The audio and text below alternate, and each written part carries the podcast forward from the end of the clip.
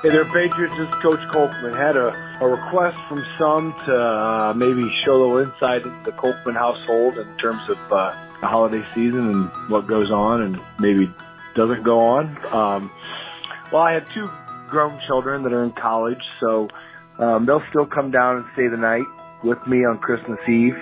Usually, my uh, my family gets together on on early Christmas Eve, and then my wife's family gets together later on Christmas Eve. Not sure what all the details are going to be with those this year because of everything going on. But um, uh, then the kids, my two older kids, as well as the uh, the people I live with, will all stay the night, and uh, we'll get up and do presents. Obviously, Creighton, the five year old, is always the first one up, and he gets us all up, and I'll throw the the breakfast casserole in the oven, and we'll start doing presents. And uh, we always we do it. I like to make the kids go one at a time. I know kids hate that, but I always want to see what what they're getting and watch them open it, and you know those kinds of things. So I know kids hate me for that, but. uh uh, that's kind of some of the tradition we have. Um, usually the night before, sometimes we'll go to a church service Sometimes maybe we'll just do a, an in-house kind of a personal, the story from the Bible and those things that we'll do as a family.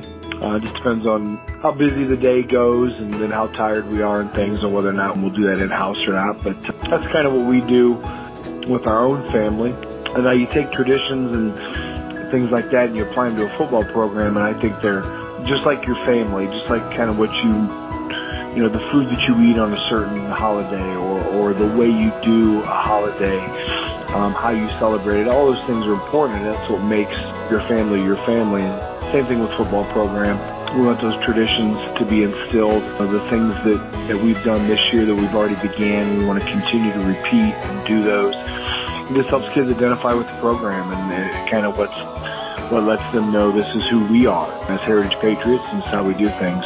Uh, just a little bit into the into the home of uh, Coach Kolkman and how we do stuff, you know, how those traditions apply to, to football. Hope you have a great holiday season.